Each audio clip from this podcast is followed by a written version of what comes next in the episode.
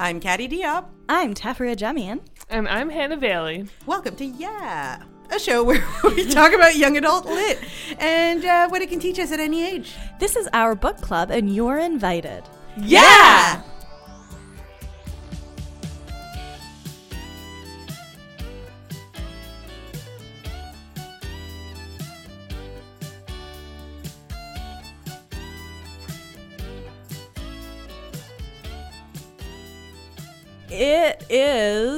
The holidays.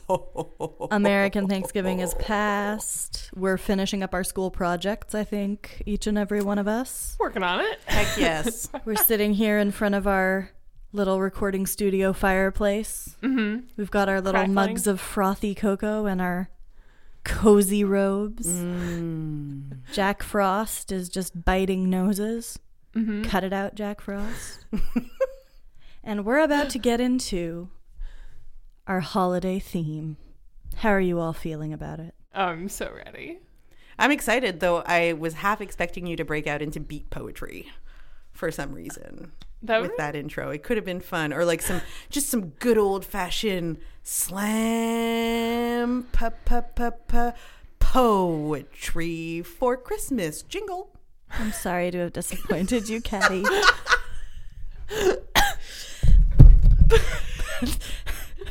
Oh, we are off to quite the start So today. this is, this is an, Those on Bob's goods an audio medium, so you didn't just see me almost knock my microphone into Can't my say that Tom is gonna panic. I didn't. It just it, it slid on the table slightly. It's fine, Tom. Still love us, please. this microphone wanders. Anyway, mm-hmm. I don't know why you're talking about microphones when we're clearly huddled around the hearth yes. Um, and ready to talk about Christmas cheer. you just broke the magic because our listeners didn't know that both of those things weren't possible at the same time. edit point. so we're kicking things off. This is coming out right at the beginning of December. It is December. Second. It is snowy. And we're talking about Let It Snow, a novel by John Green, Maureen Johnson, and Lauren Myracle. And we Indeed. are also talking about the Netflix film Let It Snow, uh, which is not really anything like this book. It is loosely based on this book. So I was thinking about this as I was coming over, and I think what happened is some Netflix exec read this book and was like, we could make a movie based on this concept, but we don't like most of what's in the book. But we can't just like steal the concept and make a different movie. So we're going to have to say it's based on the book and do like some nods to the book. Mm-hmm. Now, I will say this book is from 2008 and it is currently 2019. And, mm-hmm. and I think, especially film culture, has changed a lot since then. Yes. I know I, I'm taking screenwriting right now and I'm taking media classes. And we have talked a fair bit about adaptation and kind of, I think a lot of what's in the book just like wouldn't translate very well in 2019 because there's like a lot of like real casual misogyny. So much stuff. casual misogyny. Um, Um, but you know, there's also pigs. Yes. there is a pig. Um, and uh, I'm going to ask for y'all to uh, casually summarize the book because as it is final season, I did not do my homework. I'm horrible. That is, to be fair, I have read this book several times and I just skimmed it. In the immortal words of Meatloaf, two out of three ain't bad. True. So, so um, the first. I just. I was half hoping that you were going to say I would do anything for love, but I won't do that. Now You're I'm- welcome. I'm regretting my choice. I'm regretting my choice. Um, so I, I gotta say, I ordered this book online from an evil billionaire, and uh, I really thought it was going to be a small book because it is a Christmas book. Yeah. Um, this is a a thick book. I don't think This I realized fat how. book. I have only read it in ebook format, and I was surprised by how large it is. Yeah. Um, it's a chunky book. because it's three novellas. Like the the movie sort of shows the stories in sequence, but the book has them each their own thing. Yeah. Um, Yeah, they are not interspersed. It is. It is. It is a, a direct. So the first section, the Jubilee Express, which I believe is the storyline of that real hot guy and the girl who's kind of like Vanessa Hudgens, but she's not Vanessa Hudgens. it's it's it's the girl and the the pop star.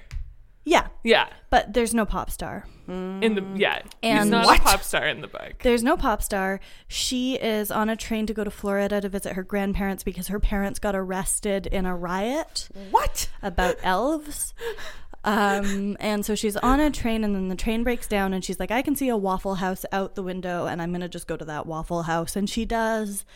And then she meets a boy named Stuart who has plastic bags on his head, and she ends up at his house, and then they fall in love or whatever. So that's their Yeah, story. This is deeply problematic considering what I watched. This is shocking. yeah. That that no that that storyline's not the most changed. I would say Addie is the most changed. Oh, I'm excited. I mean, to hear Addie more. isn't about Addie anymore. Well, yes, and the movie does do her dirty. Um, but she's also she's kind of shitty in No, no, no, but like I've got to say, we- we have to finish summarizing Okay, for yeah, Caddy's benefit. Addie's storyline is in fact my favorite, and I will get into that in the book. Second one Yeah. is not too different. Second one is is about, uh, you know, Kiernan Shipka and like whoever the current Michael Cera is. Oh, that's a Um, good description yeah. of that man. Yeah. Um, storyline is different in that JP is in is like one of their good buddies. They're like a trio of buddies. So Yeah. what I see is that they kind of took Don Kyun and JP and turned them both into Don Kyun in the in the movie. Yes. And made JP into this other character. Little disappointing. I liked the character of JP in the movie. and there um, is there's a character in the book who is who JP in the movie becomes. Who's that? because she's part of why they go to the Waffle House. There's like Oh, somebody right, there yeah. who like he thinks she has a crush on. Yeah, yeah, Um, yeah, yeah. Uh, it's way. I gotta say, like, this is John Green, and I generally like John Green, but I do generally feel like John Green gets a little misogynistic, especially in his older work. I think he's improved. Um, and there is a whole storyline about cheerleaders in it that is just awful. And it exists in the film. It exists as in the well. film, but like it is much more intense in the book. In the book, It it's is- like it's like every other sentence is and fourteen cheerleaders and fourteen cheerleaders and cheerleaders and cheerleaders. Yeah, it's way and, worse. In and the then you know, and Duke is set up as the foil to that, but she's just kind of like, can we stop talking about cheerleaders because cheerleaders are dumb and I'm cool, Mm-hmm. which is like, she like gets almost there. Yeah, We have to talk about John Green sometime because yeah, I think my my my criticism of John Green can also bear criticism. Um, Mm-hmm. Anyway, yeah. third one, patron saint of pigs, completely different story. Mm-hmm. Uh, it's about Addie, whose boyfriend Jeb, she broke up with him, and then they had a missed connection, and she's trying to get to him, but also her uh, friend has bought a piglet who she has to pick up for her, but also uh, Addie is very self-absorbed and keeps kind of dropping the ball on other people. But it is a journey of self-discovery, and she does Yeah.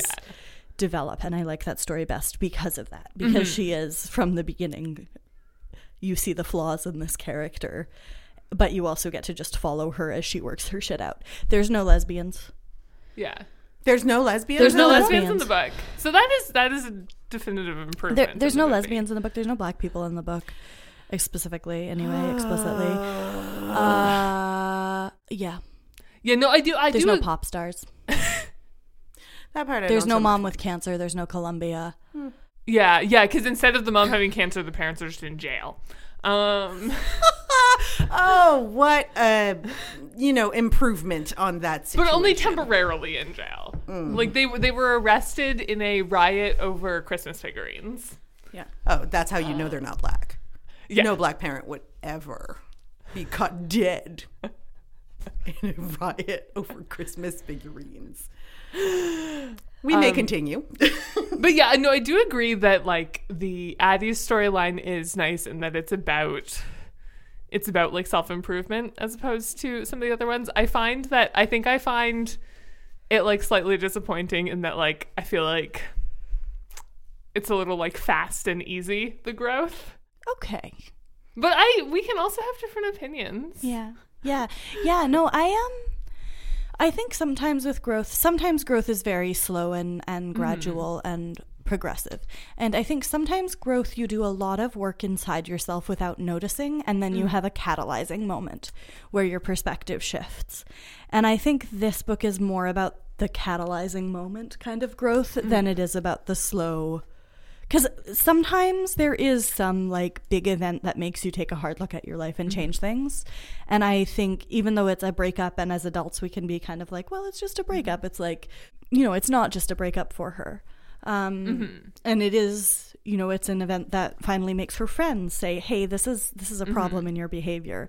It's the moment that makes her, her boss be like, "This is a problem in in your behavior," and sort of all of that makes her look at herself and go, "Oh yeah, this is a problem in my behavior."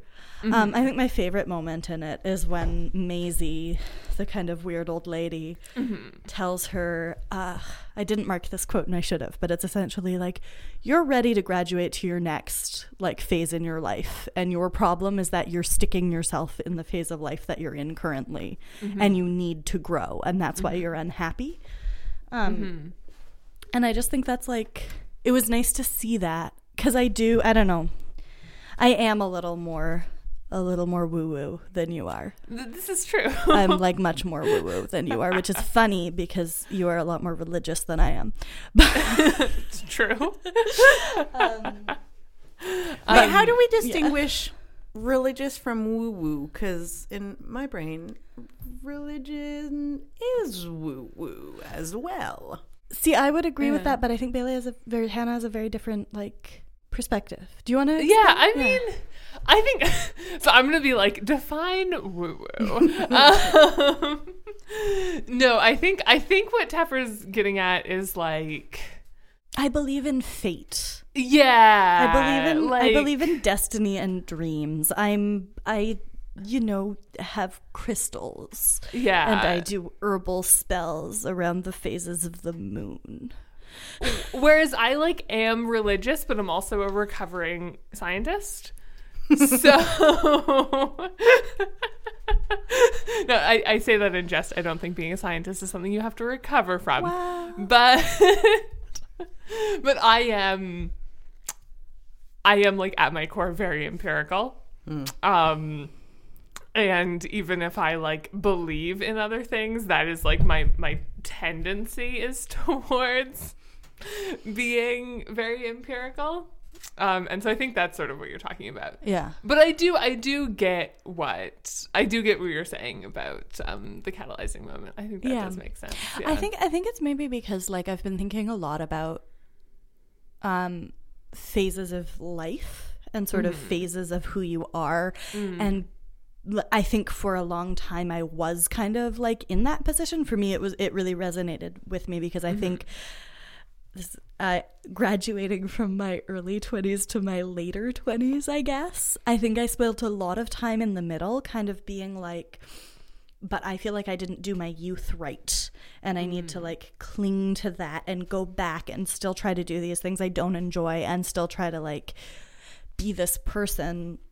Mm-hmm. And it was just such a ne- like such a wonderful and really life-changing moment to just get to the point to be mm-hmm. like oh no i'm just done with that. I'm just past that now. I'm mm-hmm. just i'm just in this other phase and like the stress isn't coming from me not doing it right. The stress is coming from the fact that i'm not that person um, and i do think you have that shift when you go from like high school to college or high school to work whatever you do after high school.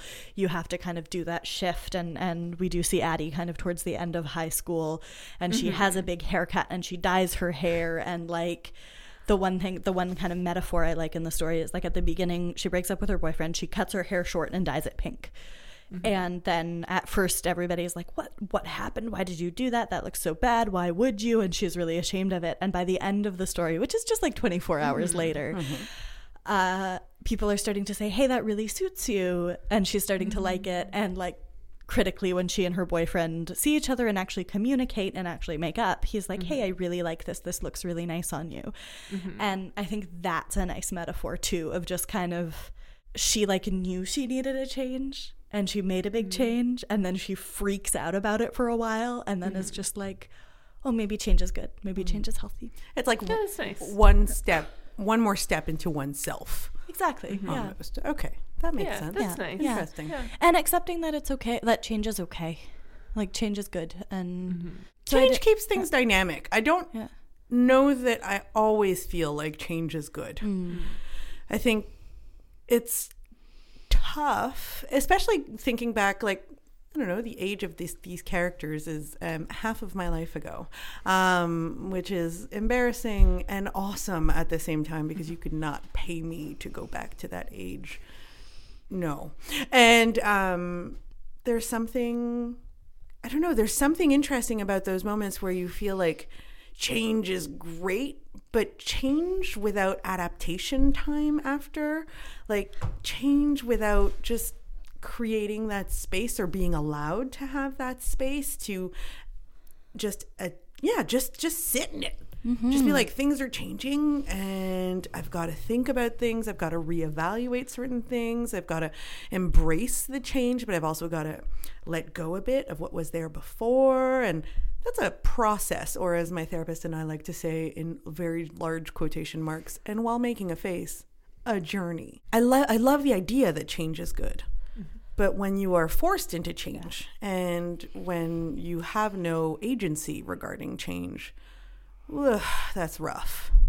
That's rough. And in watching in watching the movie, I found it really interesting um, with the superstar uh, storyline that resistance to change made perfect sense, right? Because it was self-imposed change, but no buffer area, no buffer mm-hmm. time to be able to to to cope. Mm-hmm.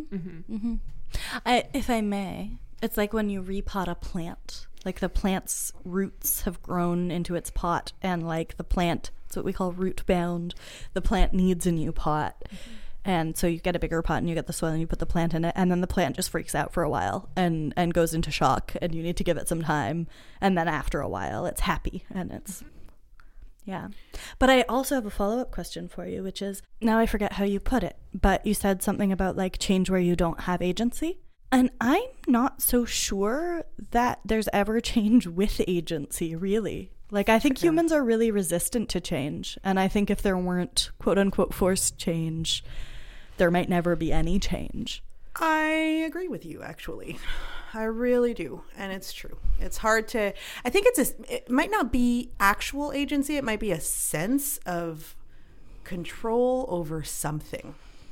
Right? Which is why we have different spheres in our life, which is why there are so many elements that come together.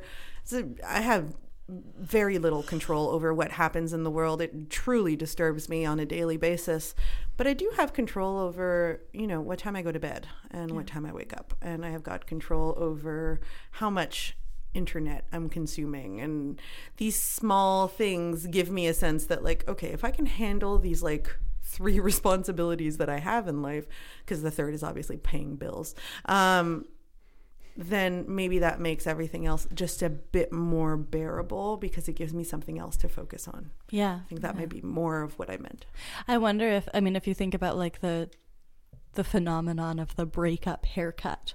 It's like maybe you don't have control over the breakup, but you do have control over the haircut. It's like this is some kind of change that I can uh, manage. If anybody has known me for more than one year and has known my social media for more than one year, I am uh, real into the changing my hair because everything is changing, and this is the one thing I can do to the point of having a forced buzz cut. I relate to that So- a lot.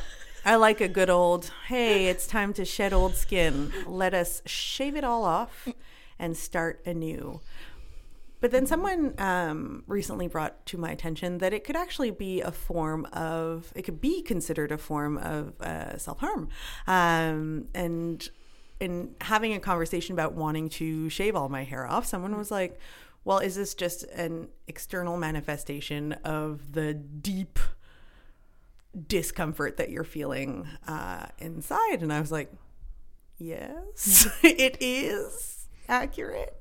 Um, and they were like, well, what would be the difference with, say, um, something else like, um, you know, like any other, uh, you know, self harm practice?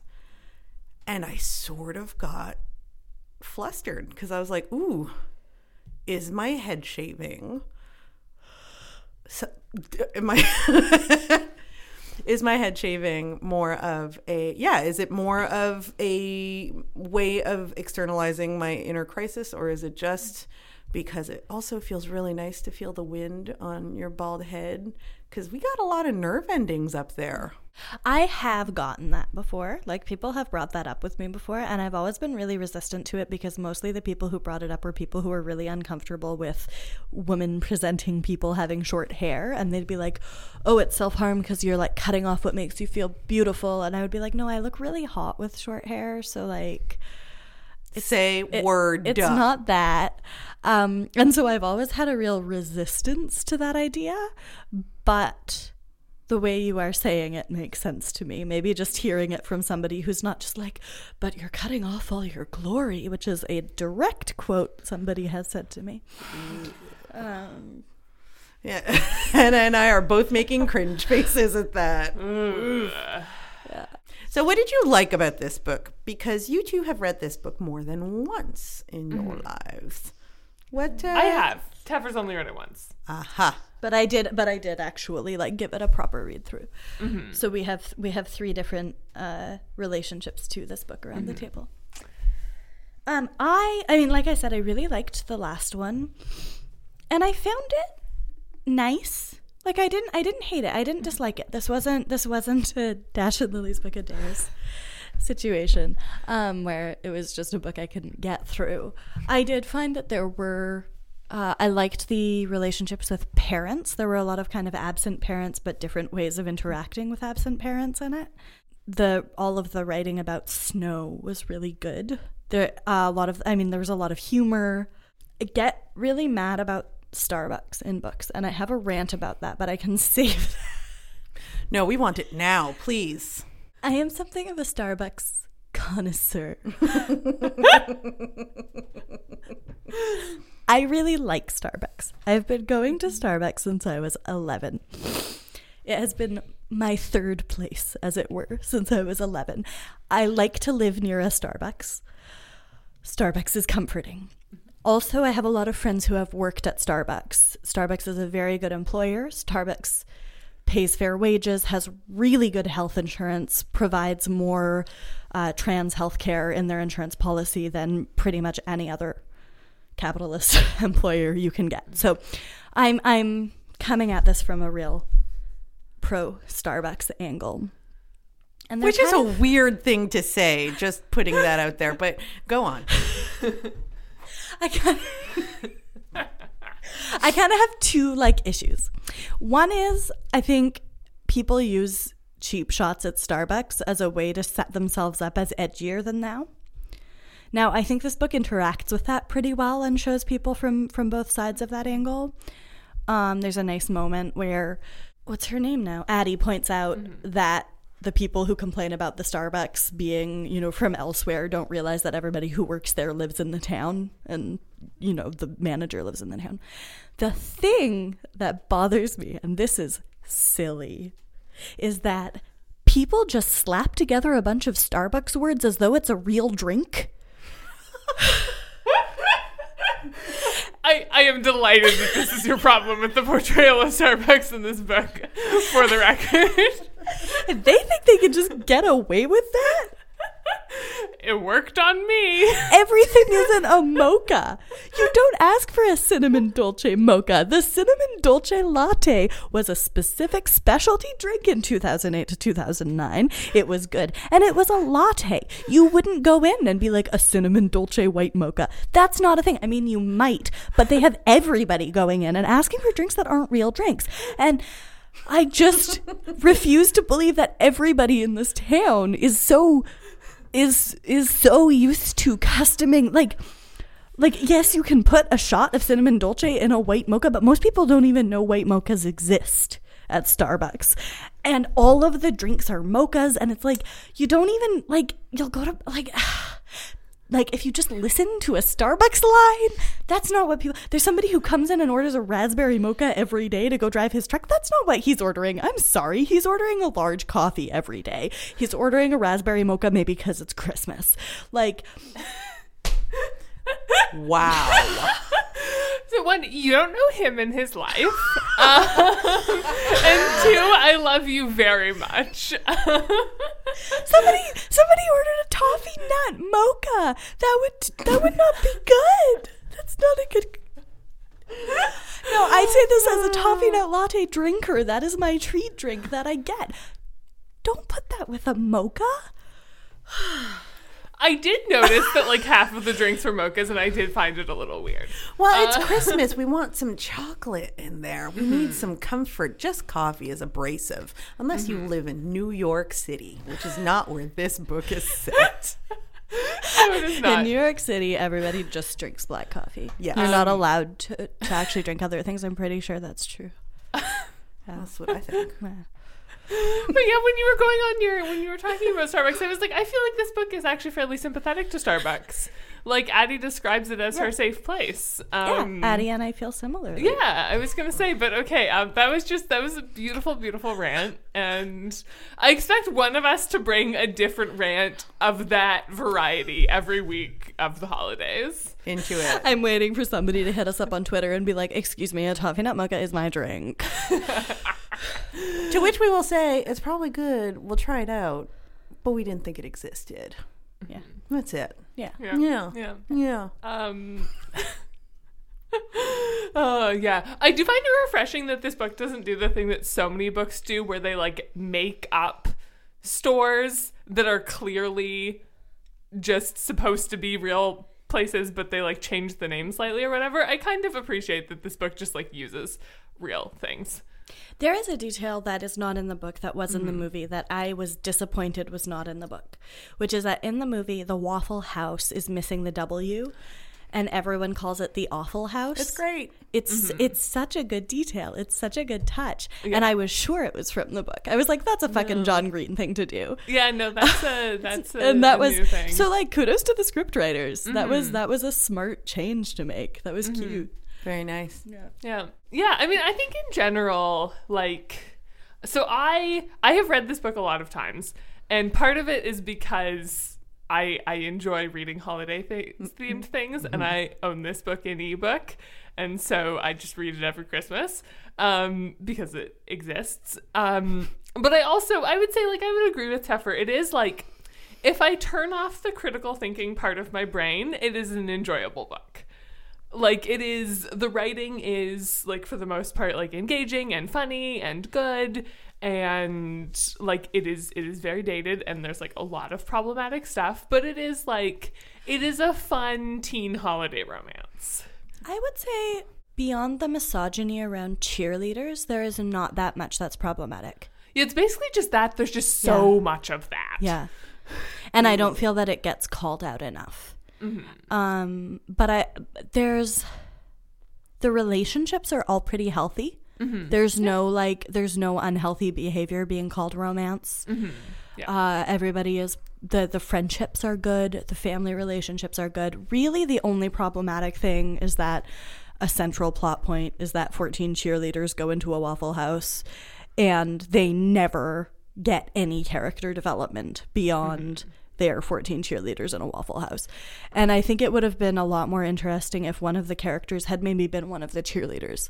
Uh, that would have been, you know, if the main character in the first story, if, if Jubilee had been on One a train with her cheer team, you know, and yeah instead of the edgy girl with the black bob who doesn't like teenagers. I mean, literally, she's like, I'm not exactly a stripper type. I have a black bob Wow. and Yeah. a mini skirt. Oh, I do not miss high school. because this goes so so in Julie in the movie her name is Jubilee in the book Okay, wonderful. and she talks about how that's a stripper name and she doesn't look like a stripper A lot. A lot. She talks Yes. about that a lot. yeah Cool. yeah Um, Wow. Let's be clear. I was a Jubilee in high school. well this is Does very this surprise? No. this is this is from the peak of the not like other girls era of of popular culture. Like this is from the peak of that time and it very much shows. Hmm. Um Insert Hailee Steinfeld's Most Girls. Nope. No reference understanding Okay. here. Oh. Um, that's okay. It's it's not We a will super well known book. send you this song. Yeah, uh, Hannah put me onto the Hailee Steinfeld songs. Yeah. It's it's a song called Most me Girls. to the Hailee Steinfeld song. so there's a singer called Hailee Steinfeld who has a song called Most Girls, and it's basically like just like um, an attack on the not like other girls Yeah. phenomenon, and the chorus is like I want to be like most girls. Um, most, girls, are are smart smart and strong and beautiful. Most, Most girls girls work hard, go far, they they are are unstoppable. unstoppable. My child really loves this song. I've heard it seven thousand times. Oh, fun! And it starts with her ditching a guy because he tells her she's not like most girls. The video does. Oh, I can't wait to watch this. It's very good. Um, it's so good. yeah, so it's I mean it's 2008, 2008, 2009. Yeah. It is like very much the peak of the manic pixie dream girl, Mm-hmm. the peak of the not like most girls. I do feel like John Green in this era was writing a lot of manic pixie dream girls. If you look at Looking for. Alaska, um, and it's just it's just dated in that way. We hadn't. Um, one point that Mm-hmm. Yeah. is nice again. I mean, Lauren Myracle's story is really the one that does it for me in this. Mm-hmm.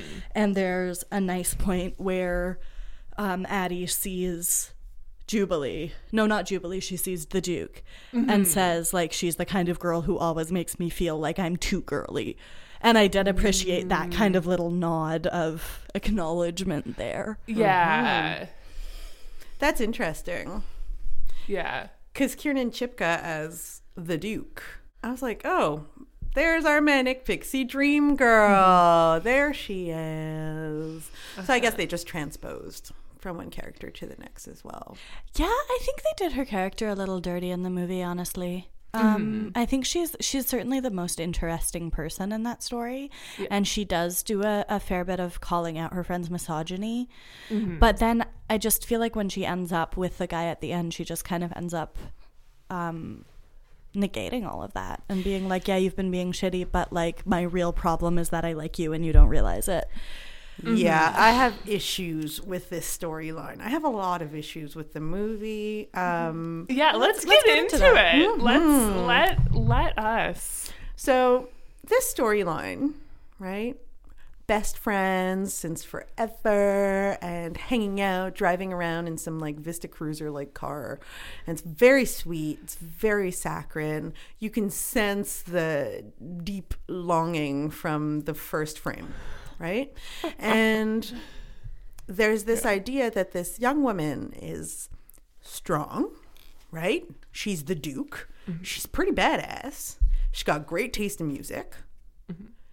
And then all of a sudden, she meets this person who she finds interesting, but is then stuck in the land of perpetual doubt. Because she is a poor girl who can't make up her own mind about anything. So this new guy that she's dating and who's trying really hard, and I think they they they did a great job with that character. Like he's just you know aware enough and tries really hard to like defy the jock kind of archetype. But then, as soon as he tells her, oh, he's going to be such a babe magnet once he gets to college because he's a nice guy. One, I find incredibly demeaning to uh, nice guys, uh, but also to not nice guys because they're also hot. And then that's the moment where she just becomes this like, oh, this slightly enamored, like wimpy-ish character who's just you know, living this like duality. Do I want to go with the guy that everyone thinks I should be with? Because he's in college and he's whatever he does. He does qigong, which I thought was a cool detail. Or should I be with my best friend who I'm basically dragging around like a plan B everywhere? And who, I mean, obviously, we are very attractive people because this is a holiday movie. And, um, you know, I should give him a try because other girls are going to think he's hot. And that is a problem for me. And I got pissed. I got pissed because I was like, you can't have this character who wears like a Sonic Youth t shirt and loves the Beastie Boys and is all like anti establishment. Like deep down inside, she can't accept that maybe her best friend is just her best friend. And even if he's in love with her, she doesn't seem to care that much, if we're being mm-hmm. honest. Right? And then at the end, she's upset because she's like, oh, you were the one, and I didn't want to accept that you were the one. Probably because you're not the freaking one. Let's be honest. Mm-hmm. Ugh. I did have a slightly different read on that storyline. I mm-hmm. agree with the criticism of like the character's development. I didn't think that uh, she was ever dating JP. I I thought it was always just kind of JP's a friend and like has been my friend for a while and like he's cool and he's older and he's really nice and this guy I hang out with like I got the impression that she'd had a crush on him, but she'd kind of dismissed that because he had always just treated her. This is maybe me also reading some of the book into. They say all the time, like, "Oh, but you're not a girl. You're you're one of the guys. You're not a girl." Um, and so I I got the sense of her kind of like having had a thing for him, but having put it on the back burner and been like, "JP's back in town and he's really nice to me, and yeah, I want to go hang out with him." But I did. I certainly didn't read it like as them dating at any point, and I didn't read that from JP's character either. I thought like JP really kind of always treated them like a collective of buds. I was honestly, I mm-hmm. felt a little queer baited by JP's character. I agree with mm. that. Yeah. I really, really, really thought that he was like, yeah, bring along your cute guy friend. Oh, So yeah, I missed that, but yeah. So much casual touching happening in the car chase scene and Yeah. things like that. I agree. I had a quick moment where I went, "Ooh, maybe Tobin and JP will end up together," and I'm into it. I was so Um, into it. Yeah. See, I think I'm. You read the book after you saw the movie, Yeah. right? So that I think also makes it different because, like, Yeah. you filter it through. Yeah. Yeah. I was kind of hoping. I think I, I was Yeah. pretty sure this wouldn't happen, but I was thinking that um, Kiernan Shipka's character was going to be the girl that. Um, that Dorrie was into. yeah, what's their name? That actor. I really like that actor. They're a, a very cool, um, actually non-binary uh, Yeah. actor. Liv openly Hewson. non-binary. Very cool. Oh, sorry. Liv Hewson. Yeah, very good. Anyway, I thought they were gonna end up together. Mm, Like like That Kiernan Shipka was gonna been be the girl, and then like that would have been good. Yeah. I was like, are we getting a queer Christmas holiday movie? Mm-hmm. We got a bit of queerness, but okay, I, I, I will go on another tirade, maybe. Please do. Oh dear, let it snow, film producers, directors, and writers. Really? This is the queer content that you give us? Two very adorable female pra- uh, characters who meet, spend time together, spend the best night of their lives, as they say. And I just fully eye rolled while saying that. Talking about Harry Potter, talking about their dreams and fears and coming out stories and blah, blah, blah. And then obviously one of them ends up being one of the 14 cheerleaders who walks into the Waffle House. The other is um, Liv Hewson's character, Dorrie, who is waiting on them and who is super excited to see, you know, this other girl walk in. And now this other girl, because she's with her cheerleading friends, is so rude and mean and it's gratuitous and it's like watching watching Dorrie get treated like crap was not fun. And then they have like this quick 30 second like makeout session in the washroom because um, Dorrie follows uh, the other girl whose character's name I completely forget. I don't think she gets a name. She's just that girl. That there you go. She's just Uh, one of the 14 cheerleaders. She's a cheerleader. She's she's a gay cheerleader. Um, so she, yeah, Dorrie follows her into the washroom, and they have a quick makeout session, and then she goes back to her table of cheerleaders and promptly starts ignoring Dorrie all over again.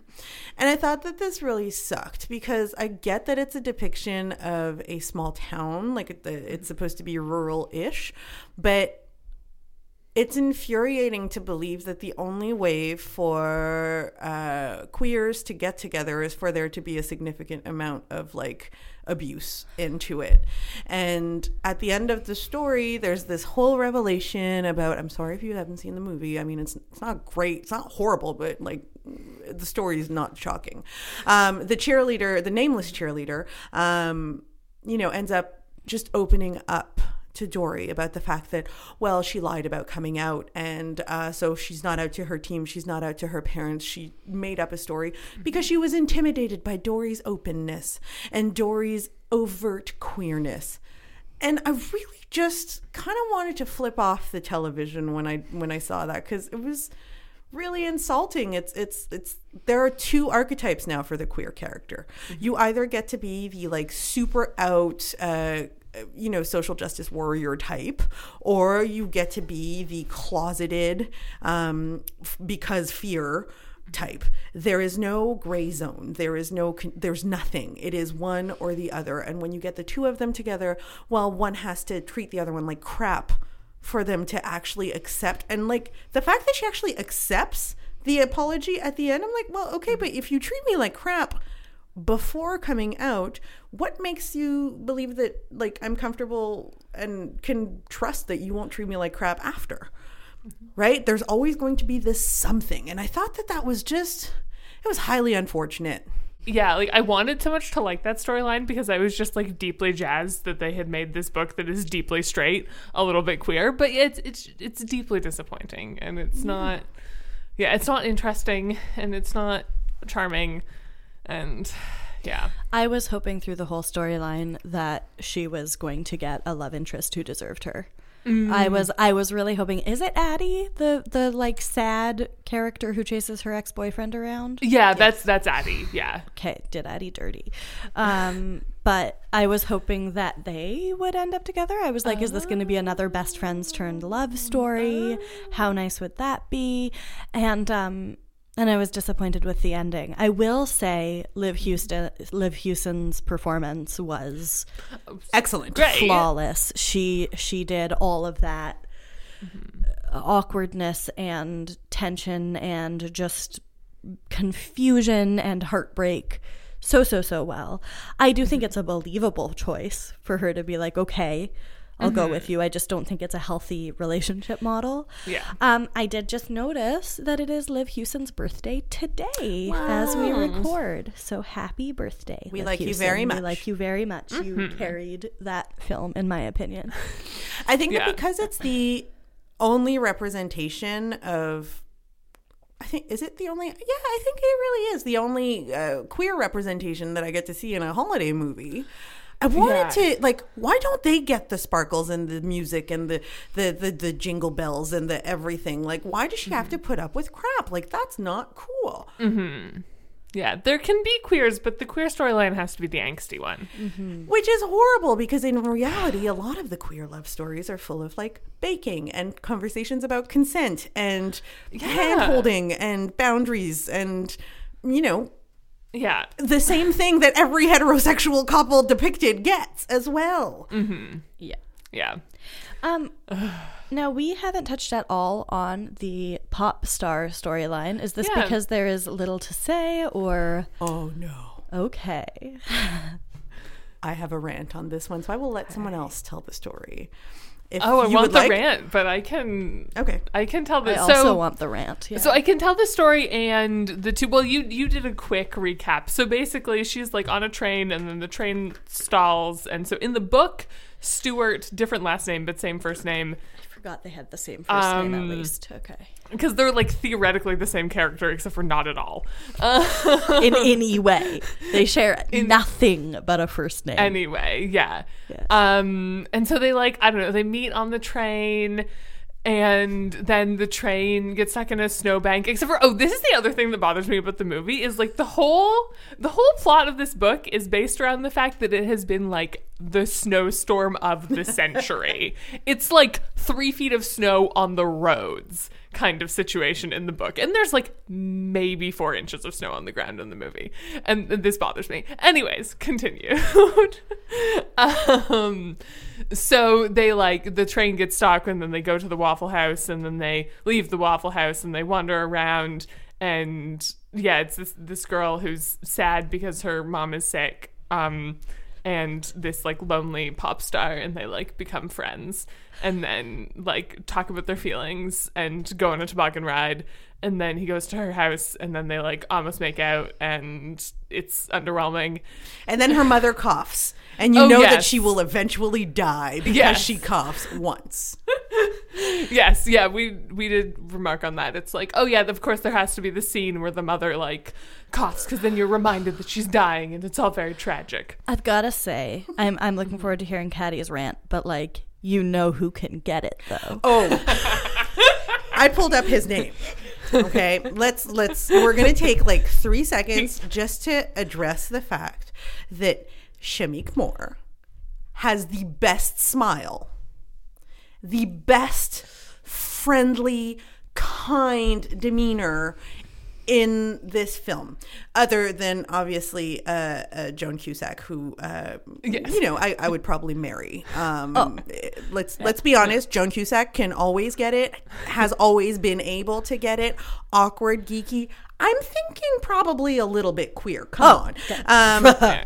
Yes. uh, yeah, so she is like the epitome of everything. Um, but then Shameik Moore is just he's adorable in he this has a, film. that man has a beautiful face Beautiful. I've got to say, Um, I was watching this with my partner, and and my partner jumped on the Shameik Moore train faster than I did, which often happens when we're watching these movies. But he is, um, like, oh, this guy's really cute, and I was like, yeah, I mean, he's fine. uh," And then about like two minutes later, I was like, oh yeah, no, mm-hmm, mm-hmm, mm-hmm, mm-hmm, mm-hmm. yeah. Yeah. So there was something. Okay, so before I go on to my rant, there's actually something. There was a very sweet moment in that section of the movie when they go for their toboggan ride. Okay, so he's like super fancy pop star. Goes to see a bunch of, let's be honest, white moms. Um, borrows a toboggan from them, and they're all like, "Oh my god, can we get a selfie?" And he's like, "Yes, of course. I'm so kind." Um, and then they sit down to go on the toboggan ride, and we get the most beautiful metaphor for sex that we could ever ask for. They're sitting on the toboggan. Okay. He asks her, Are you ready? She says, No, I'm scared. And he's like, No problem, whenever you're ready to go. And then she starts talking about her fears and he addresses her fears. And then she says, I am ready. And there is a very cute, like, two thrust movement to get the toboggan moving. And they start going down the ride, and it's very exciting. And then he falls off and rolls around in the snow. And as the snow was exploding, I was. I was sitting with my girlfriend and I was like, ah, is that supposed to be jizz? And um, and then she, Julie continues going down the hill, and then she, she loses complete control and flies off of a hill and lands in front of a car that's about to run her over, and then. Stuart shows up and pushes her into a snowbank into safety. And they're both lying together side by side in the snow in the shot that you would usually see a couple after having sex in a film. So you just see them shoulders upwards lying in the snow uh, on the side of a highway and they're just kind of giggling and then she starts crying. and I was like, that's that's teenage sex right there. And this, folks, is why you get a degree in sexology. How did I not pick up on that? That's amazing. I am I am blown away. You have I need to watch the movie again. Oh, it's incredible. You've changed my life with this metaphor reading. You're welcome. Oh, So that was it was so sweet because I was like, okay, we get a black man who is kind mm-hmm. and who is tender and who has a really big heart. And then he gets no backstory. They hinted so much, and this is where I have a bit of a rant, um, and which explodes into an even larger rant. excellent. So he has no backstory. He is the biggest pop star in the world. But he doesn't like he doesn't waste food. And then it's hinted that maybe he might have grown up in poverty. Cool. And then they never come back to it ever again because this girl trying to decide if she should go to Columbia or not because her mother is sick and lives in a beautiful house with another very supportive family member who, by the way, does a great Mick Jagger dance in the film. Um, you know, like all of a sudden everything becomes about this, and I'm sorry, it becomes about this white girl. And oh no, I'm sorry, she's, Latinx. Okay, but she is very fully, let's be honest, she's very white passing. Um, and I don't think I don't think I was aware that she was Latinx until she gets home. Her mother has a slight accent. Her grandfather, I think, has a, an even, you know, a, a slightly more intense accent, but that's it. There is like, you know, she gets to be the white passing minority. And he clearly has issues. He clearly has like a desire to help or to something like he's he's lonely. He's going to spend Christmas in a hotel by himself. She she's like all of a sudden she gets upset because he offers to pay for a nurse to come take care of her mother while she's at college. She sees it as a handout. I was like, "Excuse me, you live in a beautiful house, sure in a rural area, but you live in a beautiful house that gives me the impression that you would have the means. You're talking about going to Columbia. Not once has the idea of money been brought up." Yes, go ahead. There is a very brief mention of the reason she can't defer is because she'll lose her scholarship. There you go. But Then- it is very brief. That's it. So it turns into this like, no, black men don't help me. You're trying to save me and make me like subservient or something, or like treat me as a charity case and see me as lesser than. And I was like, okay, so if someone who is even more marginalized than you, if I'm being honest, right, is in a position of privilege to be able to give you support, why do we have to paint this person as a bad person? And then, you know, she's like, she pushes him away and pushes him away and pushes him away. And this kind, kind little man comes back at the end. And she like, she, she craps all over his music and like all that fun stuff. And then at the end, he's like, there.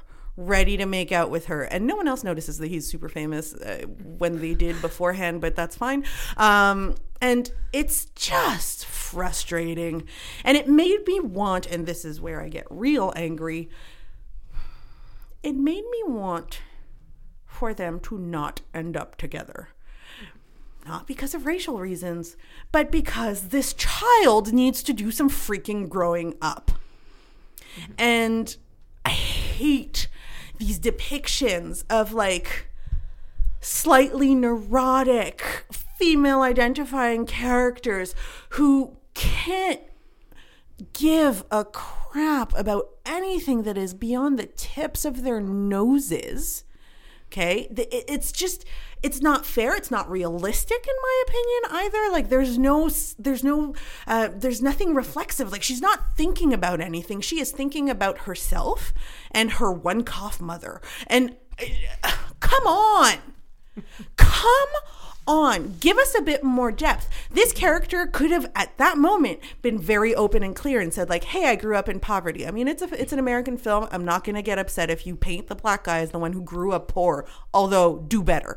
But like let's do something about this. Like let's use this this material that could be really rich. Instead of focusing on like just this one girl freaking out about like oh do i want to go to my privileged school? Oh no someone's offering me help. God forbid i take the help right? And he's going to love me forever and he's going to fly me to new york and we're going to live together and pegasus will fly across the screen.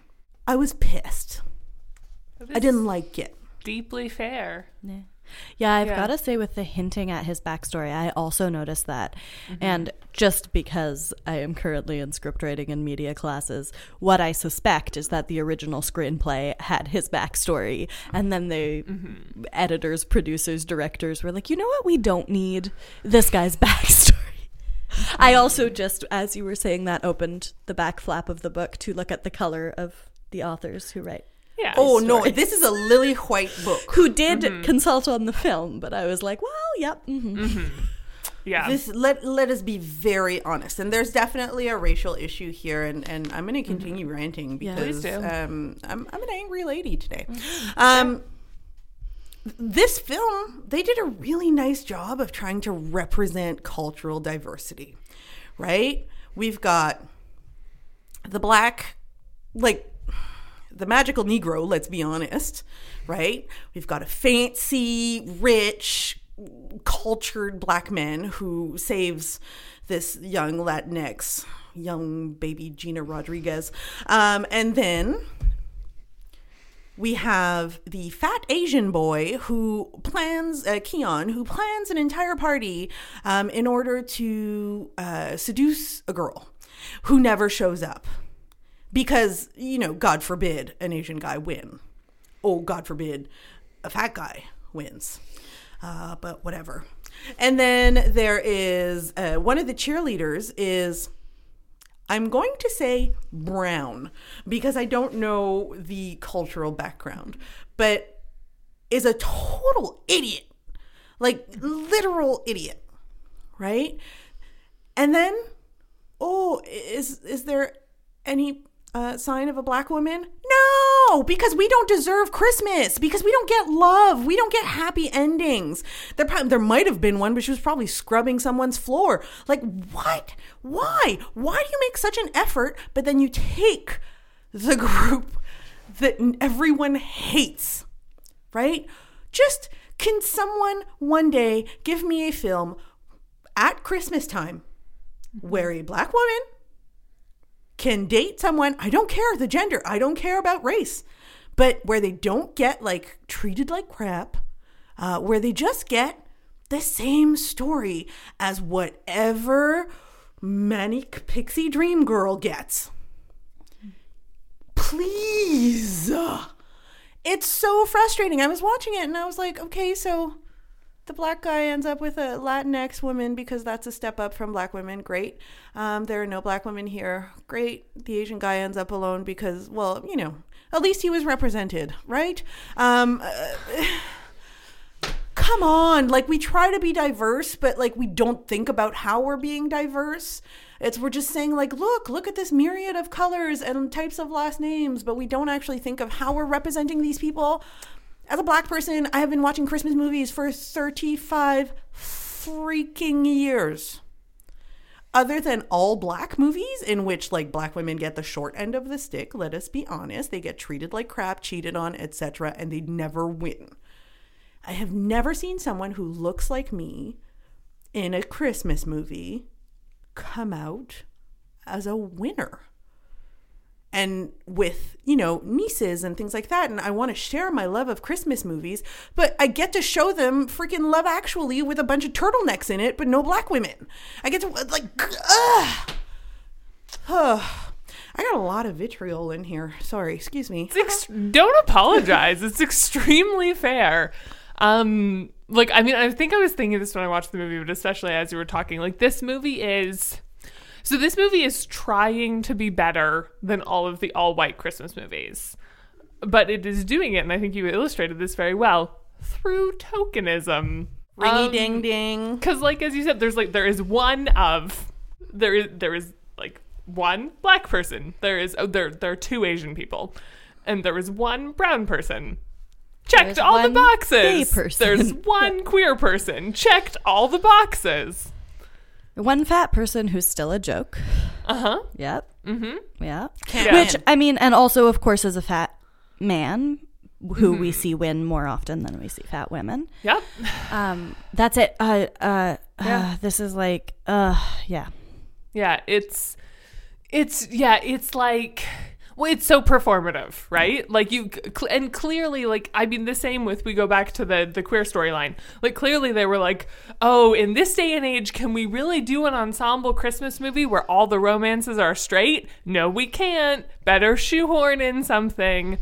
Um but not trying to do justice to it. And the same the same is true of the race representation. Well, it's also bizarre to me that they took Stuart, a character who is white in the book, mm-hmm. who's Jewish in the book, yeah. and they said, well, we need some black representation, so we should turn this character black. Mm-hmm. But if we turn this character black and he's just, you know, a guy who just lives with his mom and and his little sister, well, that's not really a very interesting character once he's black.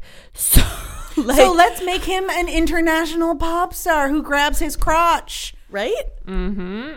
Like, uh, frankly, like, Yeah, because Stuart has a delightful family in the book. yeah, I don't want to. I don't. I I love who they cast for Stuart, but I don't know. It's like you could have done. I, I don't know. Like, No, I'm go- just thinking, like, what if it was like K-pop star, so nobody really recognized him and he could be anonymous, and like, like, uh, if you wanted to change the character that dramatically, it's just kind of why did you? You could have just cast this character black. He could have just been the same character. But then he wouldn't be able to have a family because the black family is like this great old mystery. And, you know, I hate Bill Cosby, but gosh, we are due for like another type of Cosby show with someone who's less problematic so that people remember we are humans with mm-hmm. families. We also celebrate holidays of our choosing. Mm-hmm. You know, it's, Well, I mean, I think John Green once wrote somebody's black friend whose family had the biggest collection of black Santas in the world. Mm-hmm. That's like a lot of black Santas for one book. Oh. oh. it's just I'm and I'm like look I'm I'm I'm angry and I, I always feel a little bit guilty being angry and I you know I think that's normal because mm-hmm. every time we get upset we feel like we're overtaking the conversation with our anger. However I'm going to keep doing this rant until I get interesting representation. Yeah. someone out there just like Brittany Morris do you want to write a Christmas book? Mm-hmm. Please? Yeah, absolutely. You know, they missed out entitling this book because it could have been called. White Christmas. I'm about to flip this table in front of this hearth with a crackling fire and send um, all of our warm mead flying into the ether. Mm-hmm. Oh, Caddy, just have another little bit of eggnog. Yeah, the only like even slightly good thing that this book does in re race is there's there is a moment where one of the like characters who's supposed to be shitty gets called out for having white girl dreadlocks. that was that. That is a point, but it's not. She's not called out as racial as cultural appropriation. She's called out as like. Uh, That's true. Yeah, they don't they don't examine why it's a shitty thing. Yeah. Like, you don't want to be a cheerleader, but you don't want to be this edgy girl either. Oh yeah, I just like read into it that the reason they thought it was shitty was was because it's cultural appropriation. But no, that's oh okay. You gotta, I take it back. It wasn't that wasn't even good. Huh. So if we do the decade challenge, there would be a photo of me angry in 2009 and a photo of me angry in 2019. And um, I'm not going to lie, I don't look like I've aged a day in the past 10 years. I believe Neener, that. neener. Um, I remember when I found out that you were older than me, and I almost fell over. I was Yeah. just like, "What?" It's also because I dress up like I'm 14 and listen to a lot of Nirvana. Nirvana keeps you young. it do. It really do. Oh. Yeah. Yeah. Well, um, this is the first installation of our our cheesy, fluffy. Light. Yeah, you two, you two both said to me, "You are not allowed to have any critical thinking in December," and I and I came here fully prepared to like turn off my critical thinking. I was like, "Oh, I have all these like opinions about this book, but like Teffer said, no critical thinking in December." Hey, now I just had opinions on Starbucks drinks. that is that is mainly the thing you had opinions on.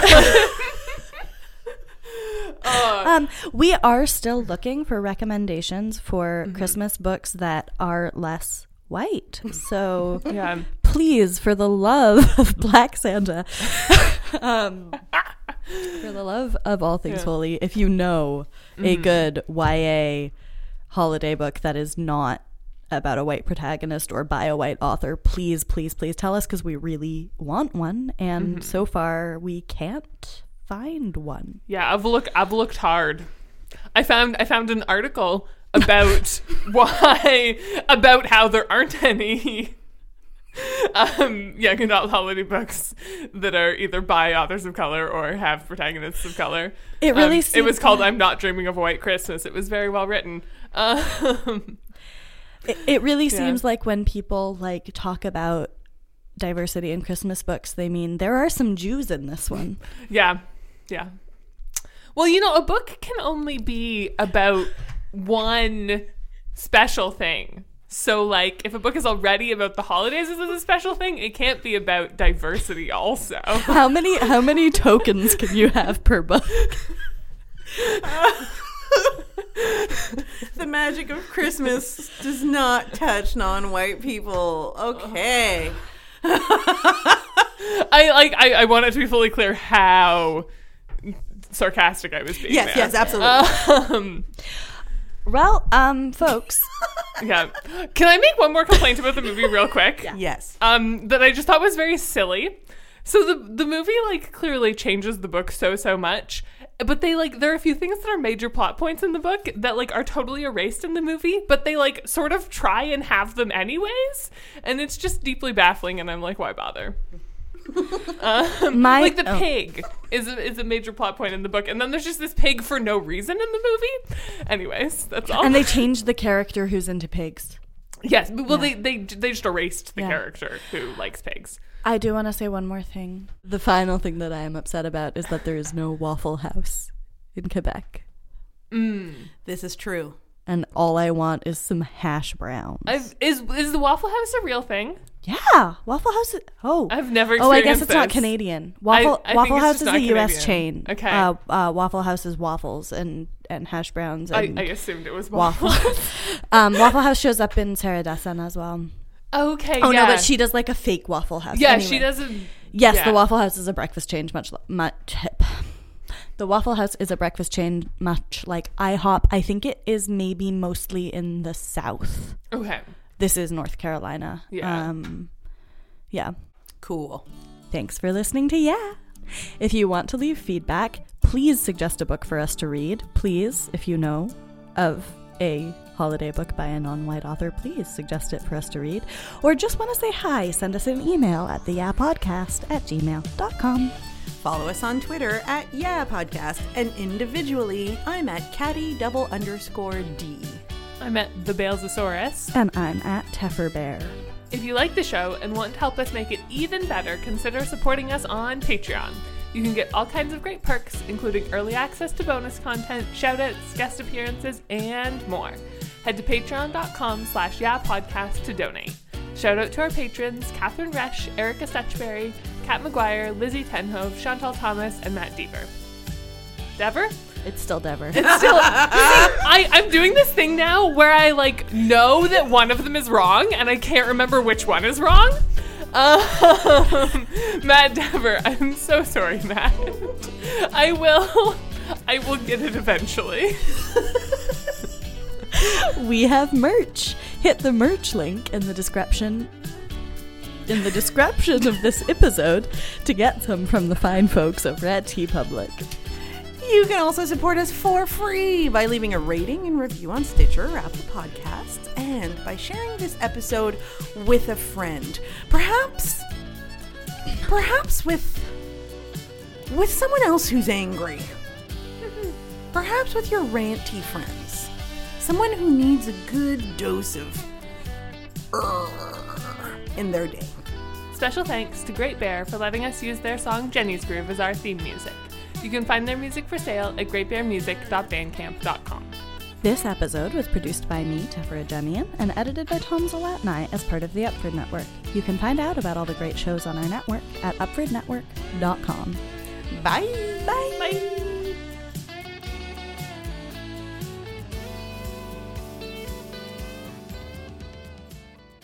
I'm Tom, I'm Will. and we're the hosts of Blasting Off Again, a new Pokemon podcast brought to you by the Upford Network. We've decided to take on the task of watching through every episode of Pokemon, providing live commentary and in depth analysis of everyone's favourite 90s dogfighting cartoon. We're tackling the hard hitting issues. Is Brock racist? Was Koffing the first ever suicide bomber? What are the environmental implications of using Pikachu to power a building? Will Misty ever get her bite back? Find out the answer to all these questions and more on Blasting Off Again. Available on the Upford Network, iTunes, and wherever you get your podcasts. We're blasting off again. Ding. Oh, hi. Do you ever wonder if picking your own name for Secret Santa and then buying yourself a gift makes you a sociopath? Or if everything is everything, then how much of everything is there? Or what exactly a moguana is? Well, that one's just a way of saying more iguana. Or maybe you wonder what the death of a friendship over the course of 50 episodes sounds like. Whatever your questions, you can find the answers and also more questions on Lasers on the Ride podcast, now a member of the Upford Network, available wherever you usually get your podcast.